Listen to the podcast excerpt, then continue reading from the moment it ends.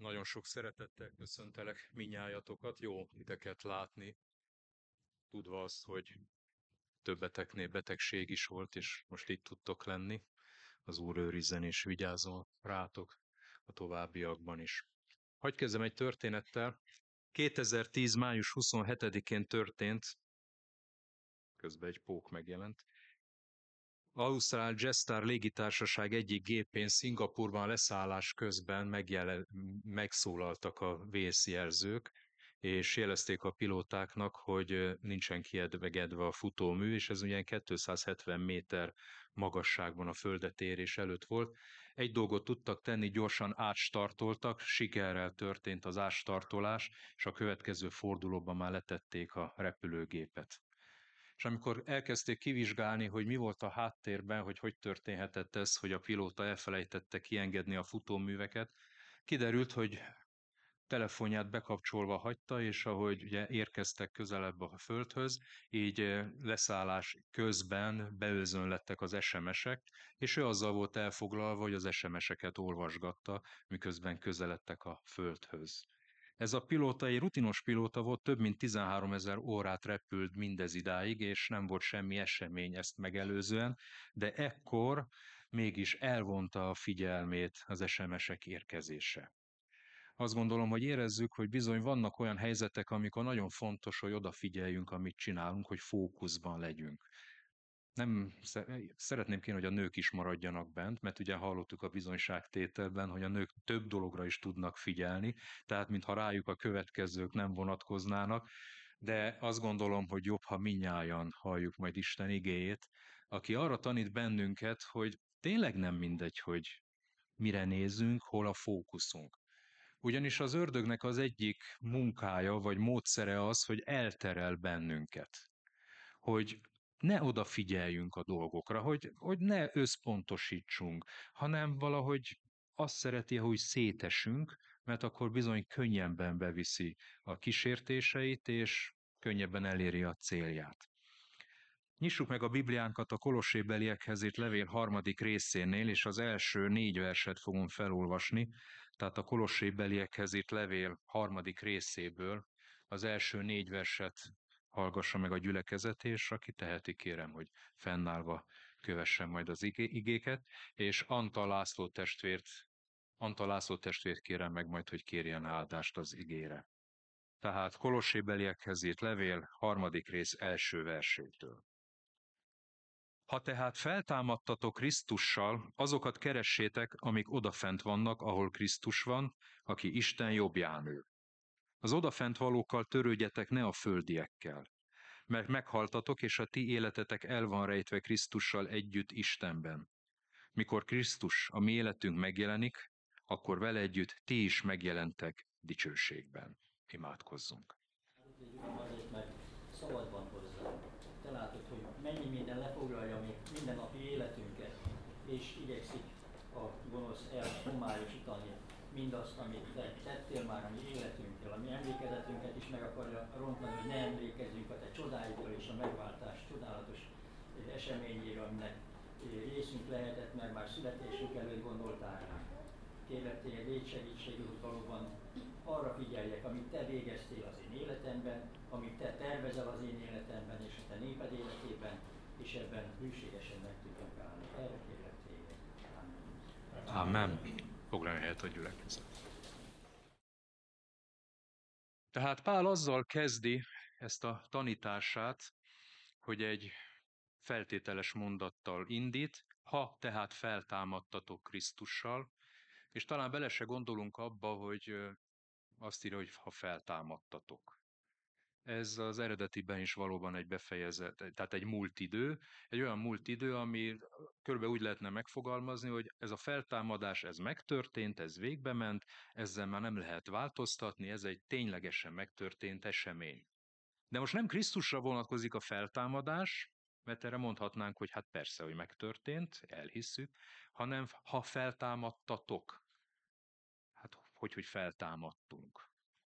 Hát most, ha körülnézek, akkor itt élő embereket látok, akiről egyikről se tudom, hogy előtte már megholt volna, vagy még az sem, hogy klinikai halál állapotában volt. Talán keveseket leszámítva, de itt vagyunk. És nem haltunk meg, úgy, hogy eltemettek volna, hogy a sírből kellett volna feltámadnunk, vagy visszajönnünk. Tehát itt lehet, hogy Pál mást akart mondani, inkább az újjászületést? Tehát hogyan viszonyuljunk a feltámadáshoz, az újjászületéshez, ezek most szinonimái akarnak lenni Isten ugyanannak a cselekvésének, vagy mit értsünk ezen, hogy feltámadtunk? Azt is írja Pál, és ez is fontos, hogy Krisztussal támadtatok fel, tehát valakivel együtt. És megint csak mondom, hogy ez így is van leírva, tehát itt nagyon fontos, hogy nem önmagában, hanem valakivel együtt értelmezendő ez a feltámadás. Tehát picikét nézzük meg jobban ezeket az igéket, hogy mit jelent rám nézve, rátok nézve ez a páli kijelentés, feltámadtatok. Mert ugye utána erre épül rá majd a többi gondolata Pálnak. Efézus beliekhez írt második részből kilenc verset olvasok fel, aki teheti, keresse meg akár telefon, akár online formában, vagy hát igen, végül is a kézhez bet Biblia szintén ott van fizikailag. Tehát Efézus beliekhez levél második részéből az első kilenc verset kövessétek figyelemmel. Titeket is életre keltett, akik halottak voltatok vétkeitek és bűneitek miatt, amelyekben egykor éltetek-e világ életmódja szerint igazodva a levegő birodalmának fejedelméhez, ahhoz a lélekhez, amely most az engedetlenség fiaiban működik. Egykor mi is minnyáján közöttük éltünk testünk kívánságaival. Követtük a test és az érzékek hajlamait, és a harag fiai voltunk emberi természetünk szerint éppen úgy, mint a többiek. De Isten gazdag lévén irgalomban az ő nagy szeretetéért, amelyel minket szeretett, minket is, akik halottak voltunk a vétkek miatt, életre keltett a Krisztussal együtt, kegyelemből van üdvösségetek és vele együtt feltámasztott és a mennyeiek világába ültetett Krisztus Jézusért, hogy megmutassa az eljövendő korszakokban kegyelmének mérhetetlen gazdagságát, irántunk való jóságát Krisztus Jézusban. Hiszen kegyelemből van üdvösségetek a hitáltal, és ez nem tőletek van, Isten ajándéka ez, nem cselekedetekért, hogy senki se dicsekedjék. Tehát itt is azt olvastuk, hogy halottak voltunk, védkeink és bűneink miatt, de Isten gazdag lévén az ő irgalmával, életre keltett Krisztussal együtt, vele együtt feltámasztott, és a mennyeiek világába ültetett Krisztus Jézusét. Tehát megint egy múlt idővel találkozunk, mint ami végbe ment. Akkor Róma beliekhez itt levél hatodik részéből, a hatodik verstől, tehát Róma 6 és a hatodik verstől a tizenharmadik versig. Hiszen tudjuk, hogy a mi óemberünk megfeszítetett vele, hogy megsemmisüljön a bűn hatalmában álló test, hogy többé ne szolgáljunk a bűnnek. Mert aki meghalt, az megszabadult a bűntől. Ha pedig meghaltunk Krisztussal, hisszük, hogy vele együtt élni is fogunk. Hiszen tudjuk, hogy Krisztus, aki feltámadta halottak közül, többé nem hal meg, a halál többé nem uralkodik rajta. Mert aki meghalt, az meghalt a bűnnek egyszer és mindenkorra, aki pedig él, az Istennek él. Ezért tehát ti, azt tartsátok magatokról, hogy meghaltatok a bűnnek, de éltek az Istennek a Krisztus Jézusban. Ne uralkodjék tehát a bűn a ti halandó testetekben, hogy engedelmeskedjetek kívánságainak. Tagjaitokat se adjátok oda a bűn szolgálatára, hogy a gonoszság fegyreverjei legyenek, hanem adjátok oda magatokat az Istennek, mint akik a halálból életre keltetek. Tagjaitokat is adjátok át az igazság fegyvereiként az Istennek.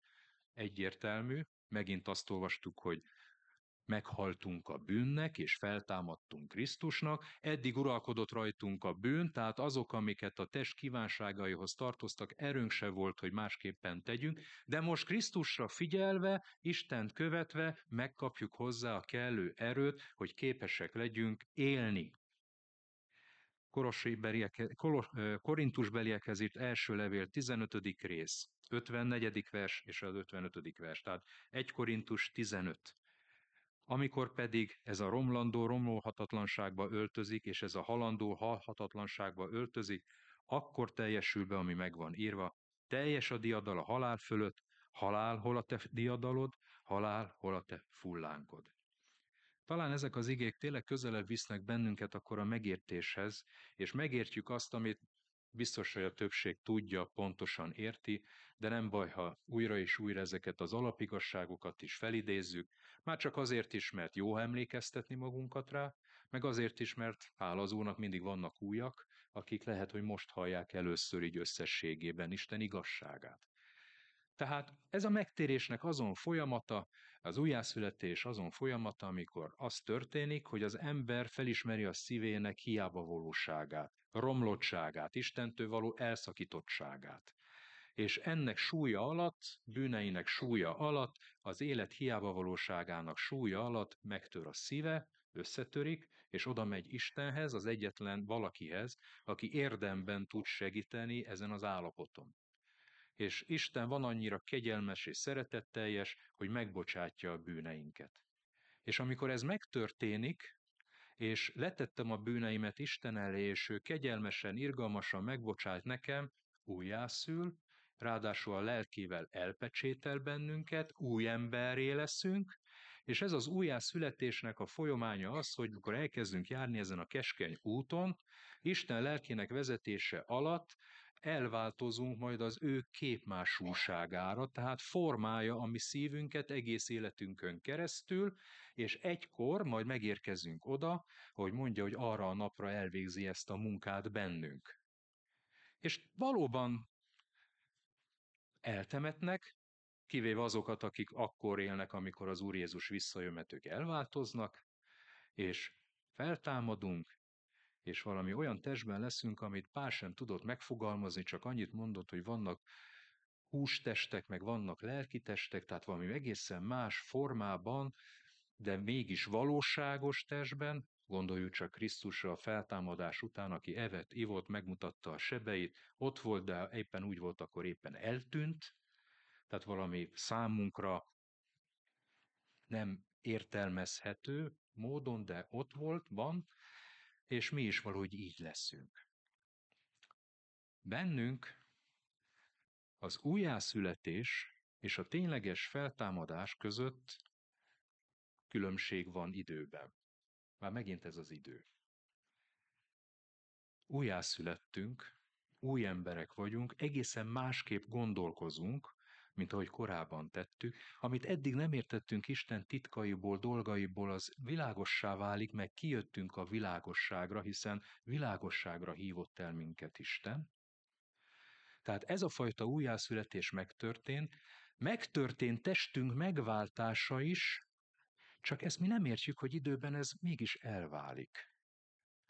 Mert én azt látom, hogy ez a test, amivel vagyok, most is kísérthető, érzek fájdalmat, képes megsérülni, tehát nem érzem azt, hogy ez a test, ez már az új test lenne, és nem is az. De ne legyen kétség, mint ahogy a szülő néha elkezdőnek a szülési fájdalmak, én még olyanról nem nagyon hallottam, hogy meggondolja magát a baba, és nem születik meg.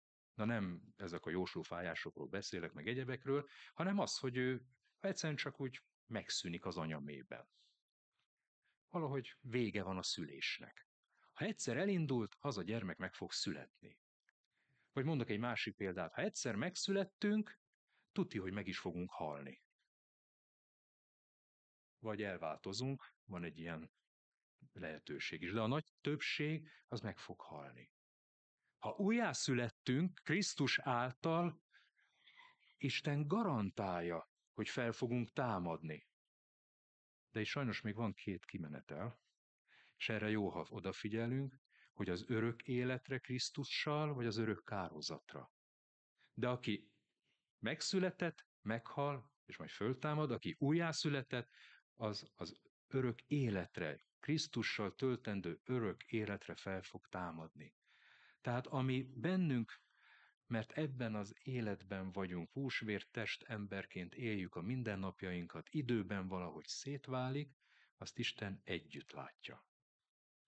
Ha tehát feltámadtatok Krisztussal. Ha tehát újjászülettetek Krisztusban. És ez egy végbement esemény. Ha végbement, vizsgáljátok meg önmagatokat, gyakorlatilag Pál ezt is mondhatná, akkor keressétek, amik odafent vannak. Miközben a feltámadtatok, ez egy elszenved, egy szenvedő multidejű ige, addig a keressétek, az meg egy folyamatban lévő jelenidejű ige. Folyamatosan keressétek.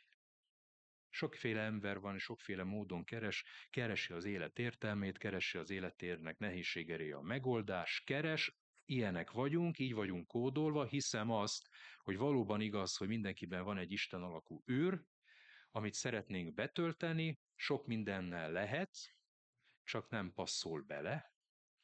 Munkamánia, vagy az egészségmánia, vagy különböző érzéki dolgok, vagy a kapcsolati rendszerében, tehát sok mindennel megpróbálja kitölteni ezt az űrt, ami az ember szívében benne van, de azért Isten alakú, mert ezt csak Istennel lehet kitölteni. És lehet úgy is keresni, hogy csak néha napján, amikor éppen olyan nehezekbe vagyunk, amikor olyan, olyan nem tudunk már emberi megoldásokat találni, akkor kezdjük el keresni. De nem, nem erről a keresésről szól Pál, hanem a folyamatosan történő keresés. Mindig újra és újra, folyamatosan. Azaz legyen ott a figyelmetek, odafent valókkal. Az odafent valók pedig nyilvánvalóan, miután oda is van írva, ahol Krisztus van, tehát nem a tizedik emeleten lévő odafent valókkal, nem a földi dolgokkal, hanem ami Krisztus, ahol a Krisztus van, aki jobb, Isten jobbján ül. Tehát Isten arra bíztat bennünket, hogy keressünk, és ugye tudjuk a Róma 3-ból, hogy amit megvan írva, nincsen igaz ember egy sem, nincsen, aki értse, nincs, aki keresse Isten, tehát az embernek az alaptermészetében nincs benne az, hogy Isten keresse. Erre is kellenek a bizonyságtételek, hogy felhívjuk a világi emberek figyelmét, hogy tudjuk, hogy kerestek, mert űr van, mert hiány van a szívetekben, de nem jó helyen kerestétek a idáig a megoldást, mert Istenben van egyedül. Őt keressétek. Az odafent valók, ahol Krisztus van, aki Isten jobbján ül. És az, hogy Isten jobbján ül, Krisztus, az is egy fontos, amit itt elmond Pál. Egyrészt ott van. Csak úgy történhetett meg, hogy valóban feltámadt. Ha ott van Isten jobbján, azt is jelenti, csak azok vannak ott, akik tökéletesen véghez vitték Isten akaratát. Tehát Krisztus tökéletesen véghez vitte Isten akaratát, ezért van ezen a kitüntetett helyen Isten jobbján. Jól mutatom, jobbján. Ül. Elolvassuk a jelenések könyvét, ahol János bepillanthatott a mennybe, mint egy kulcslukon, és úgy benézett, és valamit lát belőle, de korán sem a teljességet, akkor azt látja, hogy Istennek, a, a trónon ülőnek környezetében ott vannak lények. Vannak angyalok, akik állnak az ő színe előtt. Van a 24 vén, aki meg leborul az ő színe előtt. Egy valaki ül a jobbján. Csak is Krisztus. És mit tesz Krisztus? Ezt is tudjuk, ezt sem titkolta a Biblia, közben jár értünk. Az imádságainkat, amiket nem is tudunk normálisan megfogalmazni, nem is tudjuk igazából, hogy miért imádkozzunk, mert azért a mindennapokért nyilvánvaló, de valahol jó lenne megértenünk, hogy ennél sokkal magasztosabb, vagy sokkal teljesebb dolgokért is érdemes lenne imádkozni. Mi atyánkban benne van. Imádkozzunk a mindennapi kenyérért, de azért is, hogy az Úr akarata lemenje, Isten akarata legyen, legyen úgy, hogy úgy, ahogy a mennyben, úgy a földön is. Isten akaratáért, hogy teljesüljön, hogy itt legyen közöttünk is nyilvánvalóan Isten és az ő akarata.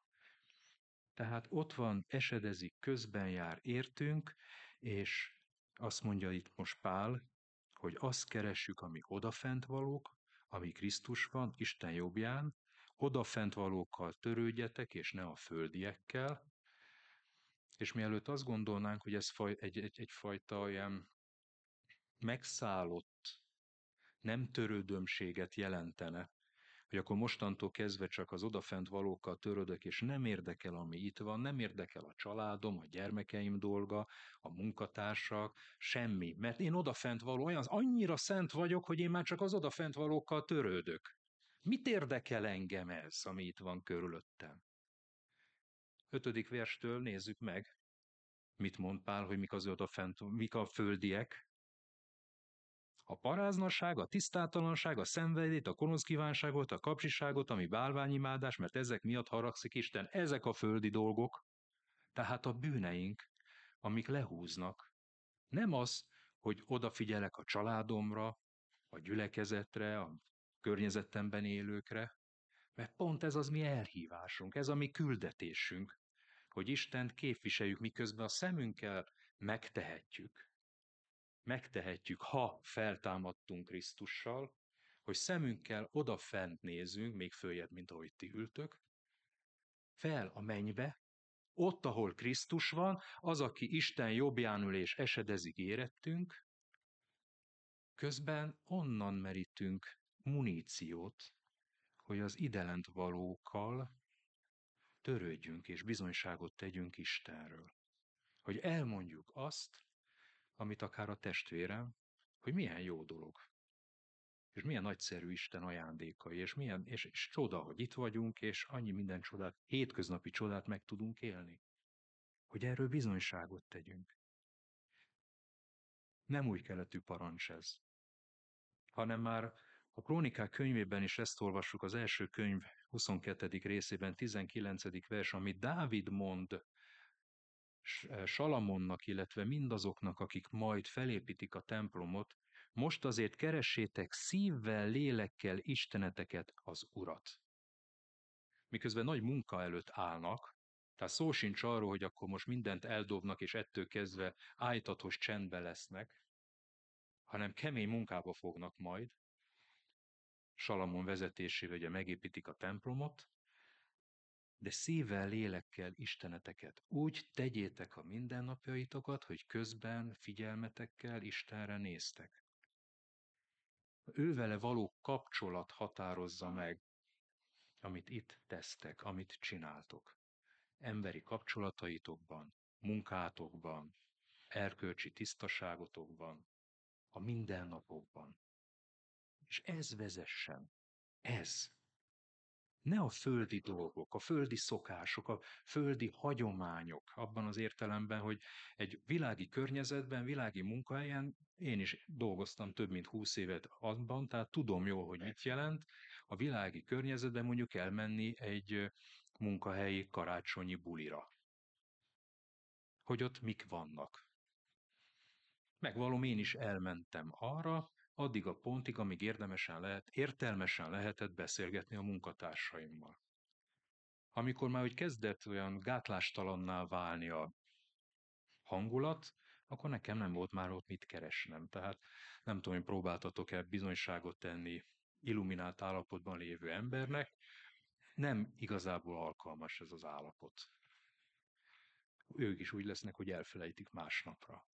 Tehát megtalálni azt a pontot, amíg, és ebben Isten tud vezetni, hogy addig itt vagyok, elérhető vagyok, segítek, tanácsolok, de ebben én már nem megyek utánatok. Ezt már nem. Ezt már nem. Ez már az a földi, amivel nem kell foglalkoznom, mert szabaddá lettem Istenben, mert feltámadtam Krisztussal. Nem tudom, hogy ismeritek-e ezt a lelki mozgalmat, amit úgy hívnak, hogy puritánok. Néhány szót mondanék róluk.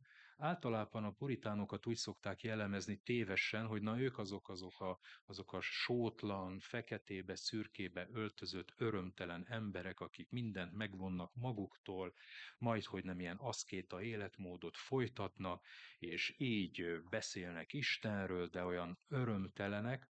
Ez egy téves elképzelés, igazából az ellenségeik mondták ezt róluk, és csak néhány puritánt hagy említsek, akit viszont szerintem jól ismerünk, John Bunyan, aki a Zarándok útját írta könyvet. Rem, olvast, ki olvasta? Hát aki nem olvasta, feltétlenül olvassa el. igazából mi még bibliórán is vettük a, annak idején a gyermekekkel. Egy film is megjelent, angol nyelvű, de nagyon jó. Meg már rajzfilmet is készítettek belőle, az is angol nyelvű, az is jó. Tehát érdemes megnézni a keresztény embernek a földi életét, annak, abban tapasztalható kísértéseket az 1600-as években ért ez a úriember, és nagyon jó megfog, mert ő puritán volt például. Vagy Thomas Helvis, aki 1612-ben megalapítja az első baptista gyülekezetet Angliában. Ugye az újkori baptizmus elindítója volt az anabaptizmus után. Ő is puritán volt. Aztán baptistáknak van az a híres mondás, hogy nem táncolunk jelszava, biztos tudjuk, ugye, hogy baptisták nem táncolnak. Azt az angol, a angol puritanizmusra lehet visszavezetni, visszaeredeztetni. Akit egy esetleg érdekelne a gyökere, annak majd szívesen elmondom, hogy miért is alakult mindez ki. Aztán az angoloknak a Károli fordítása, az angolok Károli fordítása, az úgynevezett King James fordítás, ez is a puritánokhoz köthető vagy még egyet mondanak, az angol polgári forradalom nagy alakja Oliver Cromwell és hadserege is puritán hadsereg volt. Azért említem őket, mert ha elolvassuk a puritán íróknak a műveit, magyarul egy sorozat is megjelent, tehát el lehet érni magyarul is, akkor átsüt ezekből a könyvekből az a fajta Isten iránti lángoló szeretet, amelyet most példaként szeretnék elétek hozni ahogyan a mindennapjaikban jelen van Isten iránti imádatuk, rajongásuk. És ez a rajongás, ez az Isten imádi, iránti imádat átjön a családi életre is. Tehát az, hogy rendezett a családi életük, ez egyedül azért van, mert rajonganak Istenért, és nem egy ilyen, ilyen szeretetlen közösség van, hanem egy nagyon jó családi közösség van otthon hogy a hétköznapokban is így élik meg a mindennapjaikat. És valóban átgondolják azt is, hogy erre most szükségem van, vagy nincs szükségem. Most erre érdemese kiadni pénzt, vagy ezért elfeledkezni dolgokról, mert annyira belevettem magamat a munkába, és közben elmarad a gyülekezet, a Isten szolgálata, de mert ez meg kell szereznem, vagy azt mondják, hogy ez már igazából fölösleg. A szükséglet ez már bőven megvan. 1990-es évek végén amikor jöttek hozzánk amerikaiak segíteni az angol táboroknál, akkor emlékeztek rá, hogy volt egy pénzügyi válság. Akkor kezdték el tömegesen kivinni a termelés Magyarországról Kínába, vagy éppen Kárpátaljára. Az a cég, akinél dolgoztam, ez egy japán cég volt, azt is nagyon erősen érintette ez. Az egyik gyáregységét, ahol transformátorokat gyártottak, azt el is vitték, felszámolták, és több mint 800 munkatársat küldtek el ennek következtében. Na ebben a nehéz pénzügyi időszakban panaszkodtak az amerikai testvéreink, hogy hát nem fognak tudni jönni, vagy sokkal szűkítettebb költségvetéssel, mert képzeljük el, meg kell élniük azt, hogy négy autóból el kellett adni egyet. Most már csak három autójuk van a négy fős családnak. Hát mi csak mosolyogtunk, hogy másnak bedől a hitele, hát nem is tudom, mennyire volt ez mosoly nálunk. Tehát valakinek bedől a hitele, nekik meg ez a legnagyobb problémájuk, hogy a négyfős családból most valakinek muszáj lesz beülni egy másiknak az autójába. Nyilván mi nem értjük ezt, de arra jó, hogy értsük, hogy a nyugati kereszténység valahol itt tart. Ők keresztény, átadott életű, hívő emberek voltak. És nekik ez volt az egyik nagy fájdalmuk. De ha visszamegyünk csak 40-50 évvel ezelőtt, az akkori szülők, nagyszülők, dédszülők jóval alacsonyabb életszínvonalon is boldogan éltek, és megélték a hívő életüket. Idősebbek bólogatnak, tehát tudják, hogy miről beszélek. És nem volt rosszabb élet. Hívő életként semmiképpen nem.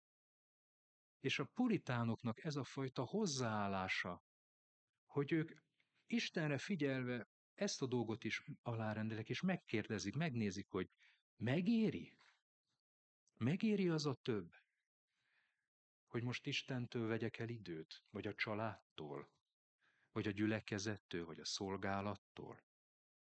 Azt mondja itt pár, hogy odafent valókra figyeljetek. Odafent valókra. Ahol Krisztus van, És valóban, ha fókuszom rajta van, meg ráadásul maga Jézus bátorít bennünket, amikor azt mondja az igéjében, hogy te csak Istennek országát keres, minden egyéb ráadásként megadatik. Mit jelent ez számomra, hogy az Isten országát keresem? Csak az Isten országát keresem. Ez mit jelent? Önmagunknak válaszoljunk. Mit jelent a gyakorlatban, a mindennapokban?